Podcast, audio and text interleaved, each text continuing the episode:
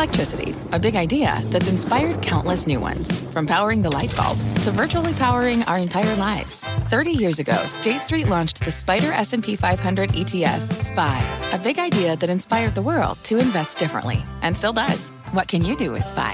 Before investing, consider the fund's investment objectives, risks, charges, and expenses. Visit ssga.com for a prospectus containing this and other information. Read it carefully before investing. SPY is subject to risks similar to those of stocks. All ETFs are subject to risk, including possible loss of principal. Alps Distributors Inc. Distributor.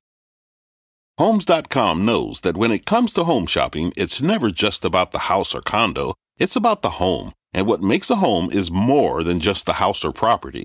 It's the location and neighborhood. If you have kids, it's also schools, nearby parks, and transportation options. That's why Homes.com goes above and beyond to bring home shoppers the in depth information they need to find the right home. And when I say in depth, I'm talking deep. Each listing features comprehensive information about the neighborhood, complete with a video guide. They also have details about local schools with test scores, state rankings, and student to teacher ratio.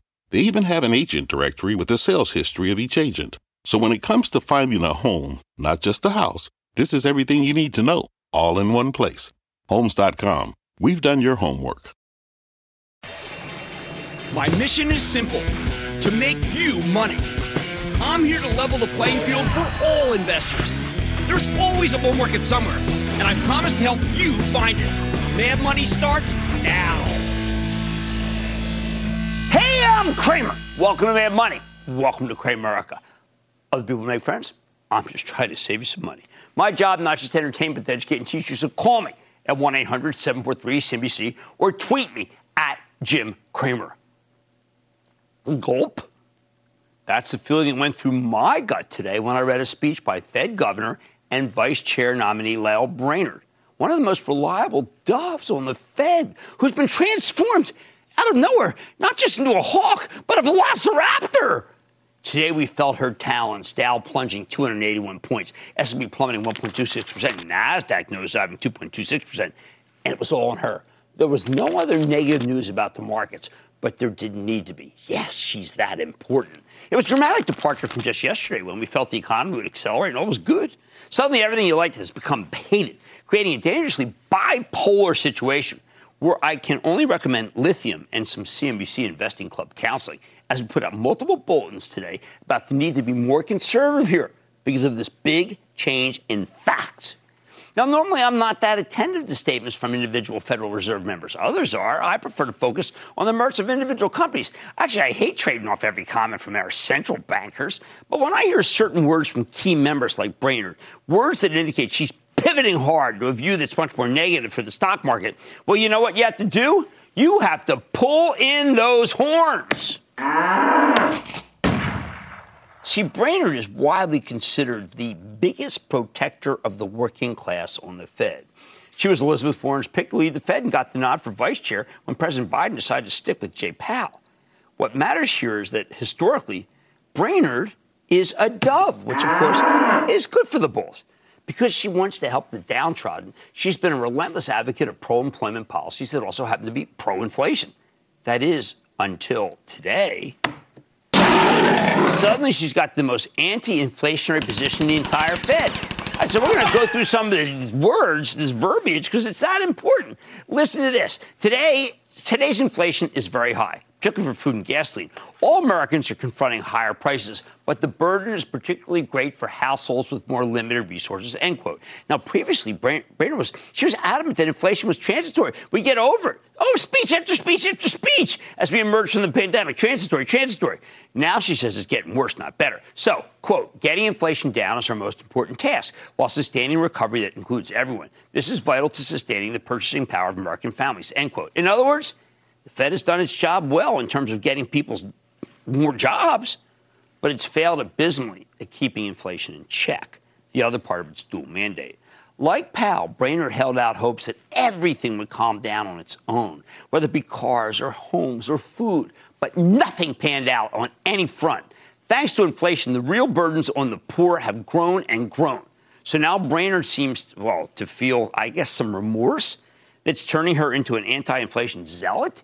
As she said in today's speech, quote, it is a paramount, that's a tough word, paramount importance to get inflation down. Accordingly, the committee will continue tightening monetary policy methodically through a series of rate increases and by starting to reduce the balance sheet at a rapid pace as soon as our May meeting. Emphasis on me. Brainard has been the conscience of the committee, determined to raise inflation to help people who work for a living. And she's giving many a speech concerned about the pace of the recovery for America's considerable underclass. Ever since she became vice chair, that was her mantra. Not anymore.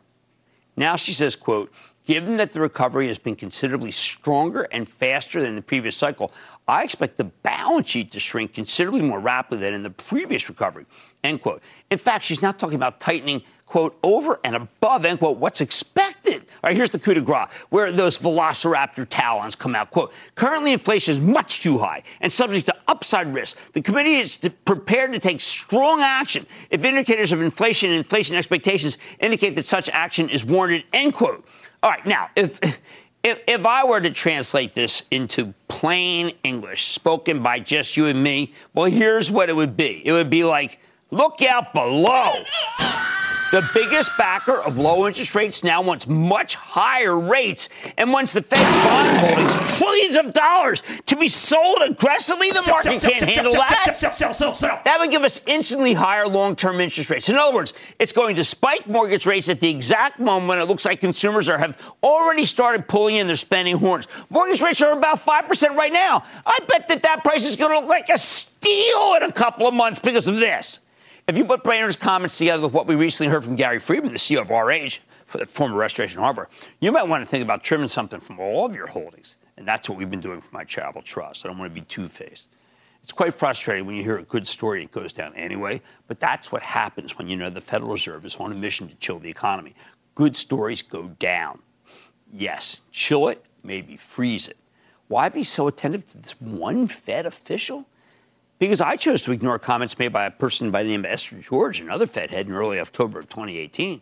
That was a mistake. George's comments predicated Jay Powell's later statement that we needed lockstep rate hikes. Ultimately, we didn't get them. But for a few months, trillions of dollars were lost in the industrials and tech stocks. The month of October of 2018 was the worst, worst month in years and years and years. And it really fell on the semiconductors and it fell on tech in general. Okay, this time is different. Brainard's not a hog. She's a dove who's recognized we've got the kind of persistent inflation that's most damaging for regular people. She's right. Exactly the people she took this job to help, their, their wages aren't going up as fast as inflation. I will, won't allow myself to be oblivious to this wake up call the second time. Again, as I told members of the Investing Club, I'm pulling in my horns and selling with alacrity. Listen, a year ago, Brainard thought inflation was transitory and headed lower. Problem now is that we're beginning to see some real cracks in the economy. Mortgage applications going down and down and down, which could be deadly for the economy if this pace continues. Auto sales coming in much weaker than expected. Holy cow.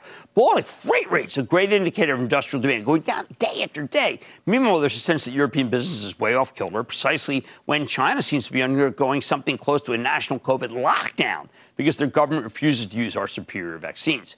Now, I want people to mind my words. This is not a sell everything call. I've been through that. I've been through 40 years. I'm not saying that at all.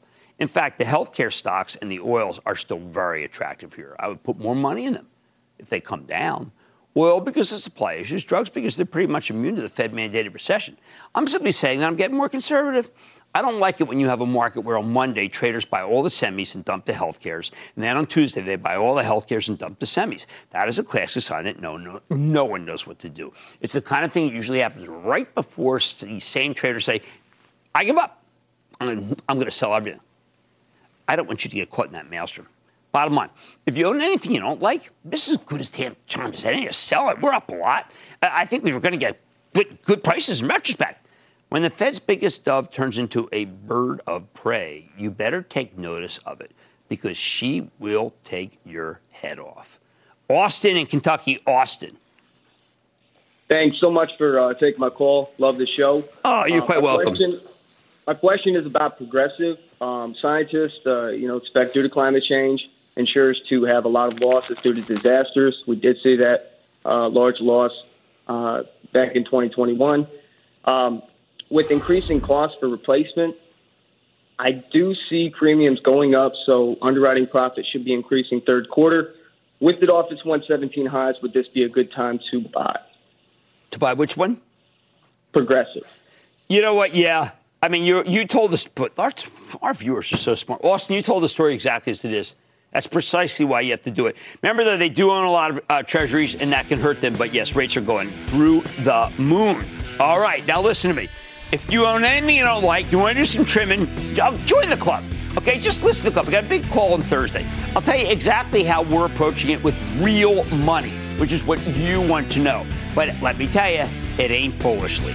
On Mad Money tonight, natural gas prices soared again today. So, what stocks are the best way to play it? I'm going to give you three that I have my eye on, and they will work in this environment. And then, speaking of working the environment, rents are skyrocketing across the country. I'm screening apartment REITs that might be worth watching in this environment. And Uber Freight has become king of the trucking industry in an increasingly digital world. And I'm getting a read on the space with the head of the division and some of the rates that are going down. Got a head, head spin. Stay with Cramer.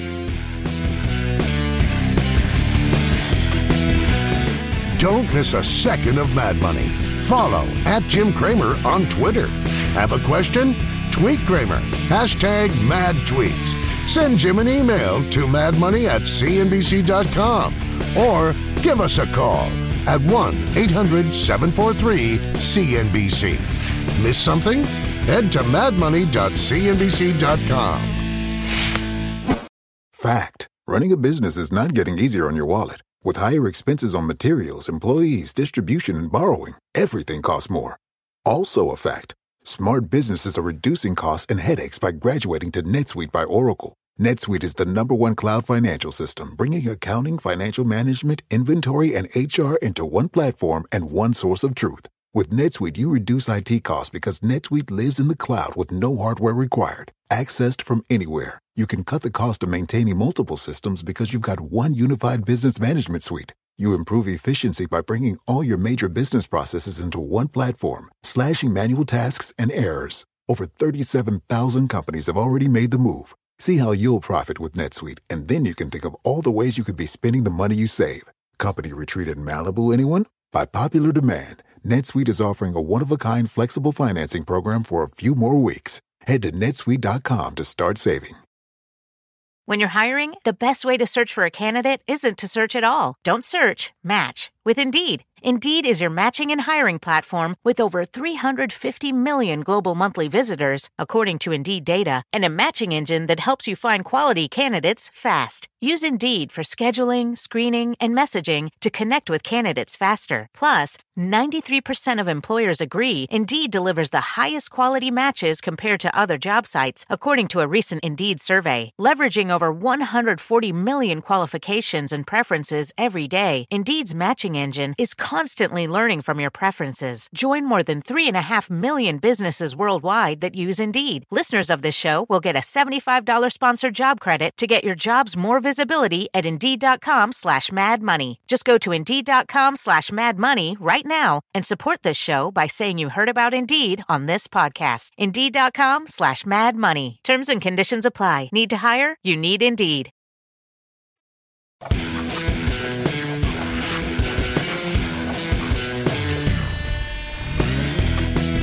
Natural gas prices soared again today, breaking through $6 here on production cutbacks, and yes, a chillier April.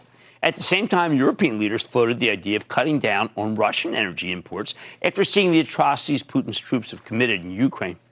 If Europe really does crack down on Russian energy, they're going to need to buy every drop of liquefied natural gas that we can export. Now, this has been a regular theme since Russia invaded Ukraine 40 days ago, and something we've been talking about for years. But it's really, really coming to a head now after those horrifying photos of Bucha, which is a suburb of Kiev, where the Russians were killing civilians, it looks to be left and right. It's so bad that President Biden called for Putin to be tried for war crimes. Definitely a step in the right direction. If you could, if you thought the world could swiftly go back to normal, these latest developments have made it impossible. Russia will remain an international pariah as long as Putin's running the show. Previously, European governments were reluctant to give up on Russian energy sources because their economies are totally hostage to those pipelines. And nobody wants to cause electricity shortages for the voters. But after seeing these photos of Russian atrocities, it's become clear that doing business with Putin is basically bankrolling crimes against humanity. Now, we know our government is eager to help Europe pivot away from Russian natural gas, but it's going to take our companies to make up the difference. I've got three of them for you tonight. I know you've asked them for me. I've mentioned them periodically. I've never put them together in one space. Two are pure plays on liquefied natural gas exports, a little dicier. And then one is a more diversified story, really perfect for home gamers who are worried about volatility. First and foremost, there's Cheniere Energy. Yes, the aptly tickered LNG. We've talked about this company for years. This is the one that pioneered the liquefied natural gas export business. Cheniere was originally a traditional oil and gas exploration company, but 14 years ago they gave up, they set up this huge liquefied natural gas terminal in Louisiana. Natural gas is very tricky if you want to transport it overseas. It's too bulky to move in its room temperature form, so you have to use cryogenic equipment to freeze it freeze it into a liquid that's much more compact. Now, originally, Cheniere's LNG terminal was set up for natural gas imports because we were supposed to be running out of natural gas. But thanks to the shale boom, we got a domestic gas glut. So they converted it into an export terminal. Then in 2015, they built another LNG export terminal in Texas. Why haven't we been building these things all across America?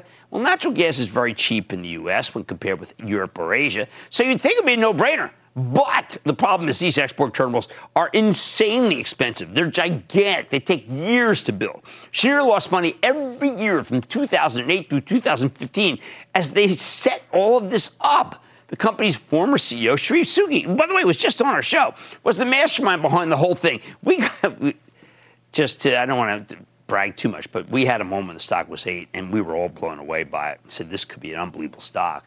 Now, he ended up losing his job in late 2015 thanks to a push from an activist shareholder. Yes, Carl Icahn. And that's why so few companies have gotten one in, the liquefied natural gas game. It's very tricky. Even if your business can hold on long enough to reach the promised land, the executives who decide to go this route might not be able to keep their jobs. In Cheniere's case, they finally started exporting the first LNG cargoes two months after Souki got ousted, which we were very sad about. We wanted to go down there. But once their facilities began running, this company became a cash machine. Cheniere's uh, revenues jumped from less than 300 million in 2015 to 1.3 billion in 2016, and then north of 5 billion in 2017. By 2018, it was a Fortune 500 company. While they took a hit from COVID, energy prices have come, now come back with a vengeance, which is how Cheniere put up 70% revenue growth last year, with total revenue coming in at nearly 16 billion dollars, as Charif Souki said one day could happen. At the same time, their earnings have also grown rapidly. It's the safest pure play in the industry. At this point, Cheniere's really hit its stride, and they're still expanding the, their export facilities in Louisiana and Texas. It's the, it's the proof of concept that all of that liquefied natural gas investment really did pay off. Unfortunately, the stock has had a huge run. It's up nearly 100% over the last 12 months. But even after this move, the stock is pretty cheap on an EBITDA basis. Why? Because the analysts expect Cheniere sales and earnings to peak this year. If you believe the LNG business can stay strong beyond 2022, then you've got my blessing to buy this one. But otherwise, it's possible the good news is already baked in and we are in suddenly a not great stock market. Next up is, yes, Tellurian. This is the other liquefied natural gas pure play, and guess who's been founded? Yes, Souki again. And that was after you got exiled from Cheniere. Tellurian has basically the same story, except it got started a few years later.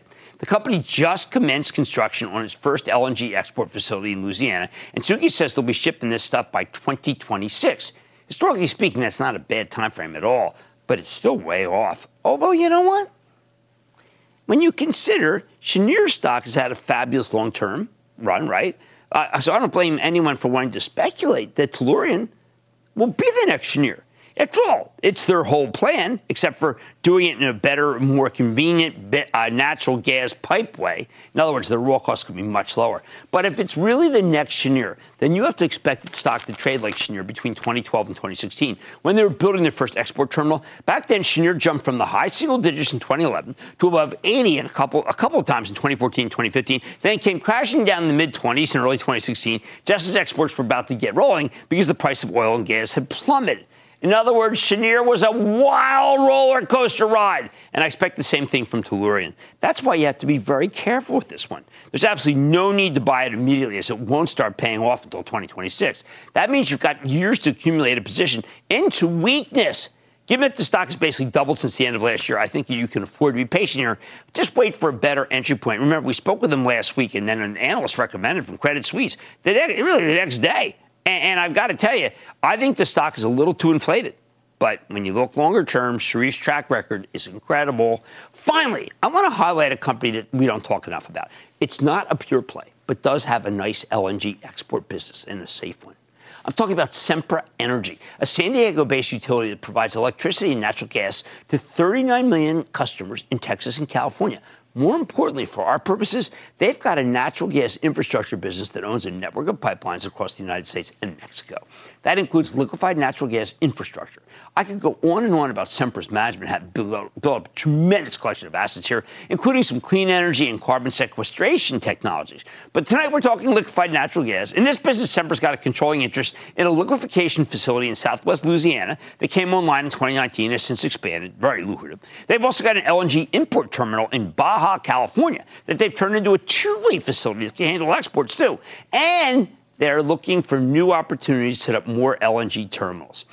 Thanks to all this liquefied natural gas exposure, Sempra stock has surged from 134 before Russia invaded Ukraine to 165 today. But even here, the stock sells for less than 20 times earnings, and it's got a 2.8% yield to boot. I like it long term as it's the single best growth utility around with a terrific liquefied natural gas kicker and great management led by CEO Jeff Martin. The bottom line, if you're looking for ways to play Europe's demand for liquefied natural gas, and I know many of you are, I like Sempra Energy uh, the best, even though that's not necessarily going to go to Europe, even, and it's not a pure play, because the remaining utility business is nice and consistent. But in this market where the Fed may mandate a recession, I can think of a lot worse places to be. Stick with Cramer. Coming up, which of these stocks can put a dent in your rent? Trust in Cramer to find the real estate plays that work for you. Next. You seek the key, but first, you must learn the ways of precision, craft, and performance with Acura's all-electric ZDX. With a premium Bang & Olufsen sound system up to a 313-mile range and a Type S variant with an estimated 500 horsepower, the ZDX is their most powerful SUV yet. Unlock the energy when you visit Acura.com to order yours today. Take your business further with the smart and flexible American Express Business Gold Card. It offers flexible spending capacity that adapts to your business. You can also earn up to $395 in annual statement credits on eligible purchases at select business merchants. That's the powerful backing of American Express. Terms apply. Learn more at americanexpress.com slash.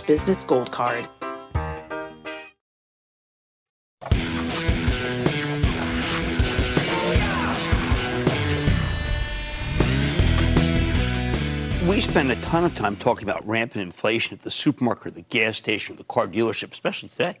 But right now, the hardest hitting price increases are happening at home. I'm talking about the skyrocketing cost of rent, especially for those who live in apartments. If you don't own your own house, this is your number one expense, probably by far. And as anyone who's signed a new lease lately knows, it's just eating people alive all across this country. Last week, I told you that housing prices are probably headed lower in the not too distant future, perhaps much lower, as I said at the top, at least for single family homes. And geez, these mortgage applications, they keep going lower and lower. Between rising mortgage rates, sticker shock, and more inventory coming online, I expect the housing market to take a real hit by the end of the summer, the latest. But the red hot rental market feels more durable to me. While buying a home is a choice if you can't afford it, then renting a place is a necessity. When a landlord raises your rent, all you can do is suck it up or move somewhere else that will also be more expensive than it was a year ago. We're seeing this dynamic everywhere. According to data from Zumper, that's a rental listing site, median national rents for one and two bedroom apartments have been up double digits year over year since last September. The rent for one bedroom has been growing at a 12% clip year over year. For a two bedroom, it's a 14% clip. That's a huge increase. And I don't see any signs that the landlords will show you any mercy anytime soon. With mortgage rates soaring, you may be trapped in that apartment.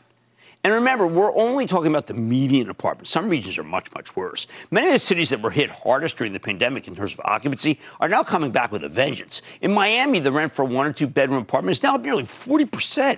That's the most extreme. But we're seeing 20 or 30% uh, rent increases in Tampa, Florida, Knoxville, Tennessee, Austin, Texas, Tulsa, Oklahoma, New York City, Orlando, Seattle. Unless you own your own home, these rent hikes can devour your bank account. But maybe there's a silver lining here. Since higher rents are only good news for landlords, why not just buy a landlord or at least a piece of a publicly traded landlord? Don't just be a renter, be a rentier via one of the apartment real estate investment trusts or REITs. So, which is the best? Now, this is very hard to do. I wanted to do a rigorous comparison, the same way you rigorously compare apartments when you're looking for a new place to live. This is also a good teaching exercise because I want you to know the smart ways to compare REITs, as they've been one of the few strong areas in this market. We'll start with the universe of apartment REITs. Conveniently, there's an index, the FTSE NAREIT N-A-R-E-I-T, uh, Equity Apartment Index. There's a mouthful for you. That includes all apartment REITs listed on the New York Stock Exchange, the Amex, or the Nasdaq. There are 17 total. We're, da- we're now narrowing that down to the 10 largest: Avalon Bay Communities, Equity Residential, Mid America Apartment Communities, Essex Property, UDR, Camden Property, not Camden, New Jersey, Apartment Income REIT, uh, American Campus Communities, Independence Realty, and Next Point Residential. These are always just kind of talked about, but not in the way we're going to do them. From here, we got to narrow it down using key metrics. We're going to judge these apartment REITs on five different criteria same store net operating income growth, projected revenue growth, projected funds from operations growth valuation, and of course their dividend yields, because isn't that what we're looking for? Let's start with same store net operating income, which is similar to same store sales you'd see from a restaurant or a retailer, except in this case it's telling you how much more profitable the existing properties were versus a year ago. Ideally, I'd rather look at the same store revenue, but not all these REITs give you that level of detail. So we need to go with the net operating income instead. When you look at the same store net operating income growth for the fourth quarter, these apartment REITs clearly fall into two classes. There's Independence Realty, Camden Property, American Campus Communities, NexPoint, and Mid America Apartments. They all had double digit growth ranging from 12.1 to 15.1%, while the others, merely in the mid single digits. Of course, the same store sales numbers don't tell the full story because they only show you how old properties are doing. But many of these REITs are putting up new buildings left and right. And that's why we also look at the projected revenue growth for the full year. Using these numbers, once again, in this Independence Realty comes out on top. It should grow at 143% clip thanks to its merger with Steadfast Apartment, and that's in that was in December. After that, you've got this Avalon Bay that I like personally. It's 25%. Then UDR this Camden property. And NexPoint in the mid teens. Now, at the end of the day, what really matters are the earnings. But you see, the REITs are a little different. Rather than earnings per share, they have a thing called funds from operations per share, FFO.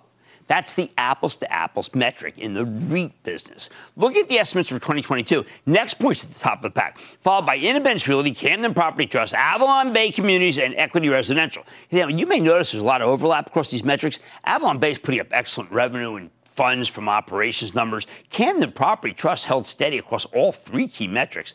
That said, the financials alone aren't enough to make a decision. This is hard. These are hard but you might want one of these, so I got to keep going. You also need to know about the price, so let's talk valuation. Sure enough, the ones with the strongest numbers are also the most expensive. NexPoint trades at nearly 30 times funds from operations. This Camden property, Mid America, Equity Residential, Avalon Bay, Independence Realty, they are 26 times funds from operations. These are not cheap. Among the cheap one, American Campus Communities trades at 23 times funds, uh, funds from operation, and it's got okay financials, even if it's far from the best. Dividend yields the income you get. Naturally, the ones with the best growth have the lowest yields, but if you're looking for an apartment REIT with good fundamentals and a solid payout, then it's equity residential. That's got a 2.75% yield, and Avalon Bay 2.5%. Not bad. For one with slower growth, American Campus Communities uh, sports a 3.4% yield, which is pretty good and maybe not worth the risk. Now, put it all together. And I think there are four names that you should consider Independence Realty, American Campus Communities, Avalon Bay and Community, I'm sorry, and Camden Properties. And all these, let's get those up there. I think it'd be great there. Uh, Independence Realty was created when Old Independence merged with Steadfast Apartments late last year. They've got major expo- uh, exposure to the Sunbelt region, which is red hot because it's also the low tax region focus uh, on wealthy areas with good school districts. Their most recent quarter was fantastic. Only downside here is minimal 1.8% yield. I don't like that, but it's the one that's got all the growth. So you're buying it as a growth stock. Next, There's American Campus Communities, which is the nation's largest owner of high quality student housing with communities across 93 campuses. They took a real hit when COVID disrupted in person schooling, but now they're coming back with a vengeance. While the growth numbers here are in the middle of the pack, American Campus Communities is very cheap. Terrific 3.4% yield. Maybe worth the risk, maybe not. Third is the one that I think most people know best, which is Avalon Bay. This is one of the larger, more established players that's all about New England, Mid Atlantic, West Coast. Just a very solid operator, excellent numbers, nice and straightforward. And finally, here it is Camden Property. Now, this was just added to the S&P 500 on Monday. It's another Sunbelt name that's growing like a weed. While it's on the expensive side and has the lower yield than most, you're paying up for that terrific growth rate, which makes perfect sense to me. Bottom line, with rents skyrocketing all across America and with uncertain uh, uh, housing prices because of mortgage rates, you might want to own one of the best apartment REITs. You got to take your pick from Independence Realty, American Campus Communities, Avalon Bay, or the one I like best, which is Camden Property Trust. Let's go to Grace in Florida. Grace. Hi, Jim. How are you? Love your show. Oh, thank you. Want to get your thoughts on EXPI? I bought it in August, around $44, gone down more than 50%. Um, should I sell or hold? Let me think, let me think, let me think.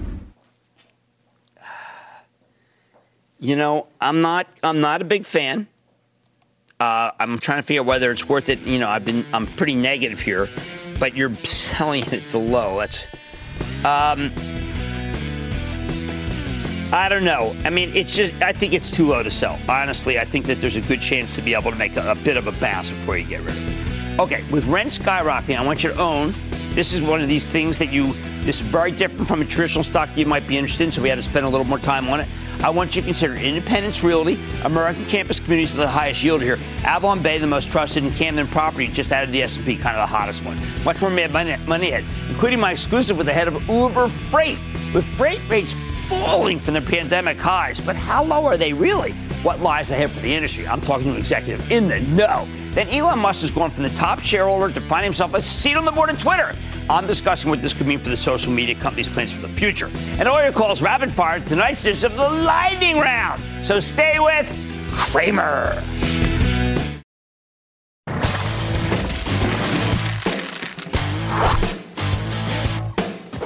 Today, the market sold off as one of the Fed's most dovish members turned into an anti inflation crusader. But while everyone is worrying about a series of aggressive rate hikes, let's not forget that we've seen real signs that some important sources of inflation may already be peaking. We've seen a huge swoon in the Dow Jones transports based on the idea that freight rates are collapsing, especially in trucking. These are already down huge. Given the damage done by sky high logistics costs, that's a major positive for any industry that needs to ship physical products, even as it's also a sign that commerce might be slowing. We don't know. But before we get too worked up about a potential drop off in the freight market, we need to establish what is really actually happening here. And when we've got a question about logistics, we turn to Lior Ron. He's the head of Uber Freight, the Uber subsidiary that connects independent truckers with businesses that need to move their merchandise. His platform is the kind of transaction level data that can give us real time insight into the freight market around the country, which is exactly what we need right now. Mr. Ron, welcome back to Mad Money. Thank you so much, Jim. Always great catching up on this super important topic. Oh, absolutely. Okay, so Lior, tell us, uh, you really do have, I've been telling people, the vast panoply. There are very few people who have really have a, a, a, handle on what is going on with trucking. Can you fill us in on where we are, where we were, and what's happening in the market? Absolutely. Uh, we definitely have a broad swath. We're now managing $17 billion uh, under freight management at Uber Freight. And what the data shows us is the market, as you pointed, was super, super stretched, sky high rates over the past two years and then when the market is so stretched, even a sign of easing is super important. And that's what we're seeing over the past month.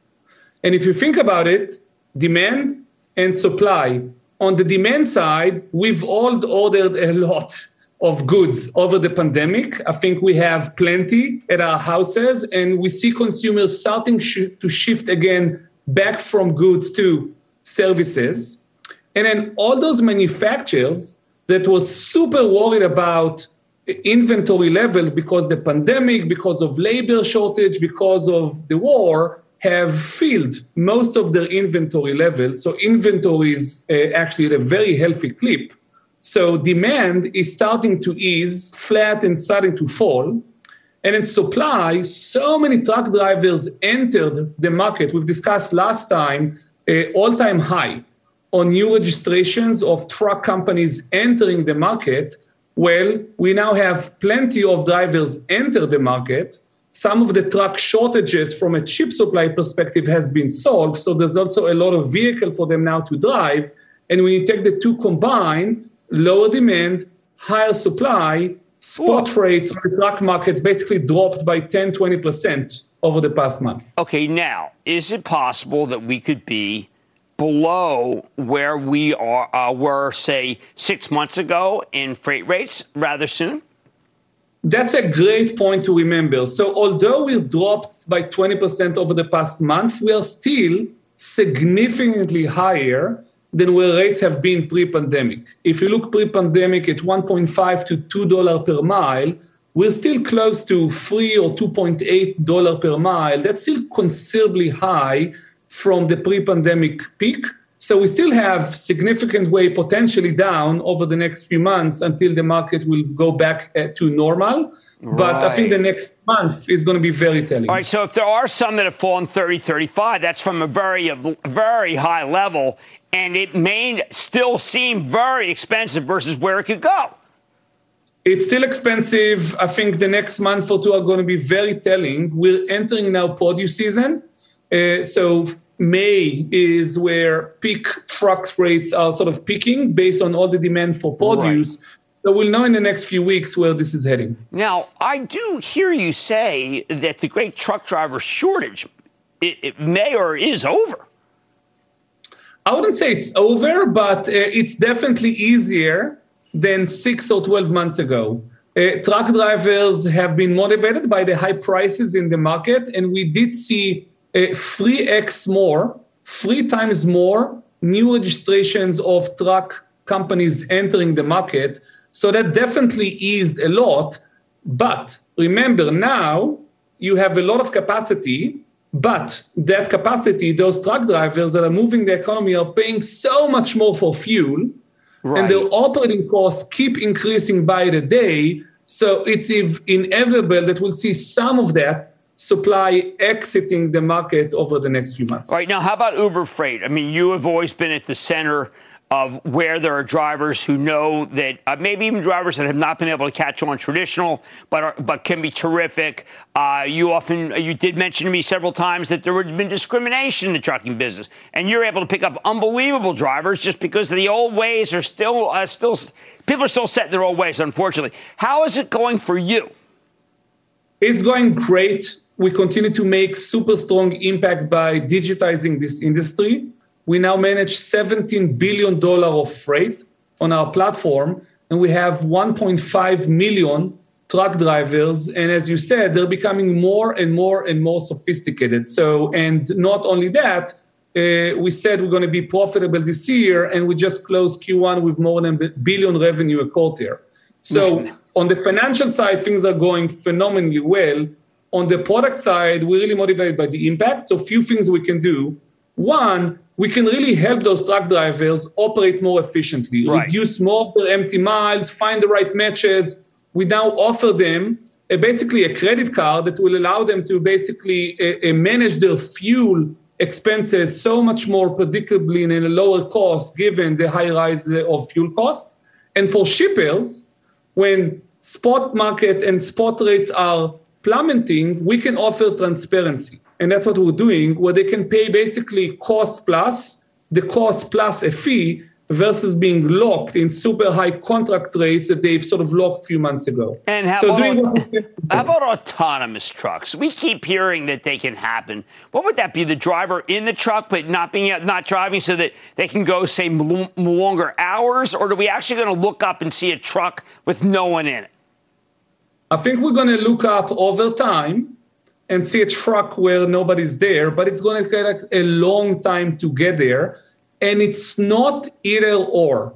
there is room in this industry for some autonomous uh, trucks, and there's a lot of room for human drivers because, in the end of the day, autonomous trucks are going to help in the long, long miles on the highway that drivers don't want to do to begin with, and allow driver to take on more of the local driving and stay close to the family. And this is a future it's going to take some time to happen, but I think it's happening. We are actively on the Uber Freight network today, are moving autonomous loads in Texas between Dallas and Houston on I 45. And although this is the sort of exception to the rule, over the next few years, I think we're going to see more deployments, more routes until that milestone where there's going to be a truck fully driven autonomously. But again, it's going to lo- take a long time to get there and it doesn't mean that human drivers cannot coexist with autonomous trucks. Well, look, I mean, you're fascinating as ever. I do need to, I do need to stay close to you because if we are at a tipping point, it's not going to be 25. It's not going to be 35. We can get rates very, very low, particularly with oil up. We need those, don't we? We do, yeah. The market is super interesting. Never a dull moment in trucking, and we'll see how the market progresses in Q2. Okay, Lior, it's great to talk to you. It's great to see you. I miss you, buddy. Thank you so much for coming on the show. Thank you. This man, Lior Ron, knows more about what's really happening. Now, you can see the rates are coming down, but off of such a high level that so far it still not matter. And oil is just way too high. There's just things happening right now that are very hard to make sense of. Mad Money's back in.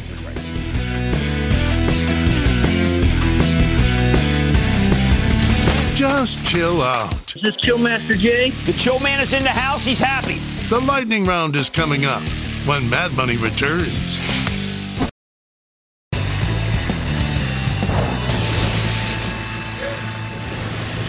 It is time. It's time for the lightning round. What's and then the lightning round is over. Are you ready, skiing daddy? Time for the lightning round. Let's start with Glenn in Idaho. Glenn.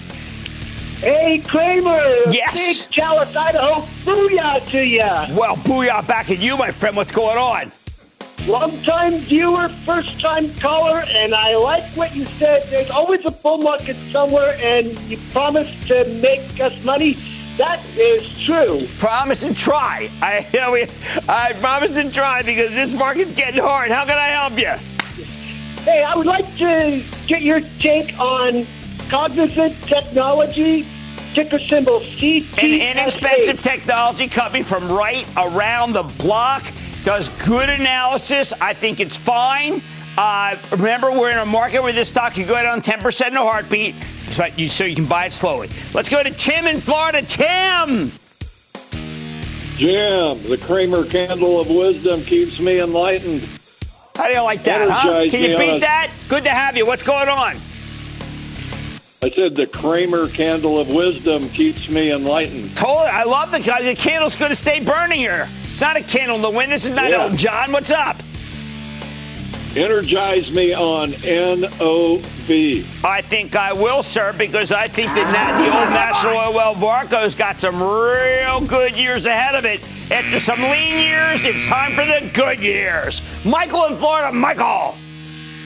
Hey, Jim, thanks for taking my call. Of course. Yeah, so your wife wants one. 40,000 plus people reserved one. No chip shortages, no production delays coming out this year. Is it time for some Fisker love?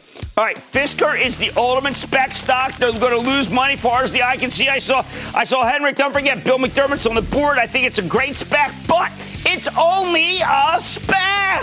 Sam in California, Sam. Hey, Cramer, how are you? I'm not bad, Sam. How about you? Can't complain, man. No complaints from Sam. No complaints. Hey, uh, I want to get your thoughts on United Airlines. All right, United's going to go up because there's this bid for uh, Spirit. They, uh, you know, from uh, oh my God, it's two crazy from JetBlue. Now, the government is not going to let this happen. I'm saying it point blank. They should have spoken to the lawyers, or they should have come to me. I would have saved them a lot of money, and I'm better than they are. Wow, how about that for Ubers? And that, ladies and gentlemen, is the conclusion of the lightning round. The Lightning Round is sponsored by TD Ameritrade.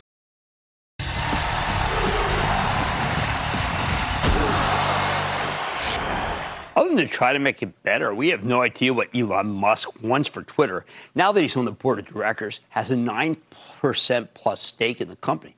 We know this, though. While he's been welcomed openly by the CEO, Parag Agrawal, and we know that from tweets, okay?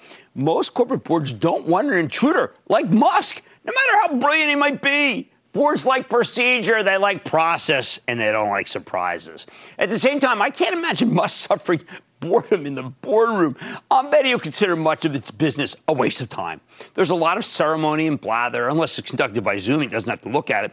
I can't see how he'd be willing to sit through page 68 of the board pack, where they go over the projections that he no doubt sees as, well, worthless, or else he probably wouldn't have joined the board in the first place.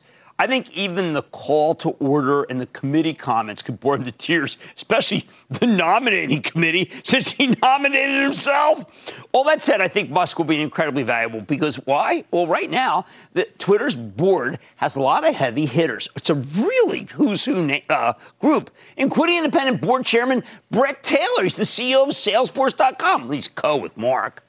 But it doesn't have a lot of heavy Twitter users. Musk is an extremely heavy user. He knows what it's like. He understands the power of the medium better than anybody else. In that sense, he might be eyeing Twitter the same way Jeff Bezos eyed the Washington Post before he bought the whole thing. And make no mistake, even though Musk is banned by the board from taking more than a 15% stake in the company, those rules made to be broken. What's his ultimate intention? So far, I don't know, to me, he seems like a Trojan horse, but his plans are very well hidden. He's tweeted about the possibility of editing your tweets uh, so you have a chance to be able to take something back without having to redo the whole thing. Oh, by the way, he's polled users like us about free speech. Maybe he just wants to be able to verbally abuse his critics with impunity. Most important, though, Musk has talent for controlling the narrative about both himself and his companies. In a sense, he's like former President Trump, who was able to disintermediate the press entirely by using Twitter until he was banned for life. It wouldn't surprise me, actually, if Musk pushes for Trump's reactivation even if he hates the guy, given his stated embrace of free speech. Now, I have my own personal issues with Twitter. With 1.8 million followers, I'm a gnat compared to Musk's 80 million. But I used to have playful interactions with followers, and really constructive ones, until the apes who love AMC and GameStop decided I was public enemy number one in their fight to get these stocks higher. Now, the endless hectoring can be a little much even for Jimmy Chill. I can dish it out as well as I can take it. But if Twitter wanted a more gentle environment, it should simply offer two tracks a subscription offering with zero anonymity and the usual free for all format that we've gotten used to. Then you get a constructive dialogue going on the anti anonymity track, something I can't do on the current Twitter. The apes, as they call themselves, won't let it happen. The insults seem almost like bots. Their intensity and level of violence are simply astonishing to me. I think Musk should do something about this, if only because a company like Procter & Gamble doesn't want to place ads next to images of molestation or mutilation. It's just bad for business, both theirs and Twitter's. And it needs a dedicated security team to help weed out the threatening weirdos, repeated hecklers who've been warned that they're not welcome if they continue to incite violence, but this create a new name in the right back. The company makes very little use of its own data, so their ads don't work well with small to medium sized businesses. I know this. I think its page views are stalled because only a small group are interested in each tweet, and the tweets often seem forced, if not machine generated. Maybe Musk can bring back the magic of curated community, which would be an immense amount of fun. However, if he really wants to change Twitter, I'm betting he'll have to buy the entire company. Honestly, I think he wish he would. Twitter's a tremendous news source, but it's also a cesspool. Maybe Musk could reclaim the excitement without killing the viewership, which I think, though, unfortunately, may need more resources than even he can offer. I like to say there's always a bull market somewhere. I'm trying to find it just for you, right here on Mad Money. I'm Jim Cramer. See you tomorrow. The news with Shepard Smith starts now. This podcast is supported by FedEx. Dear small and medium businesses, no one wants happy customers more than you do. So you need a business partner just like you. Like FedEx, who understands your passion for serving your customers because they have the same commitment towards you. That's why FedEx offers you picture proof of delivery, packageless and paperless returns, as well as weekend home delivery to 98% of the U.S. on Saturday and 50% on Sunday. See the FedEx service guide for delivery information. What's more, FedEx Ground is faster to more locations than UPS Ground. Trust FedEx for timely deliveries. See what FedEx can do for your business. Absolutely, positively FedEx.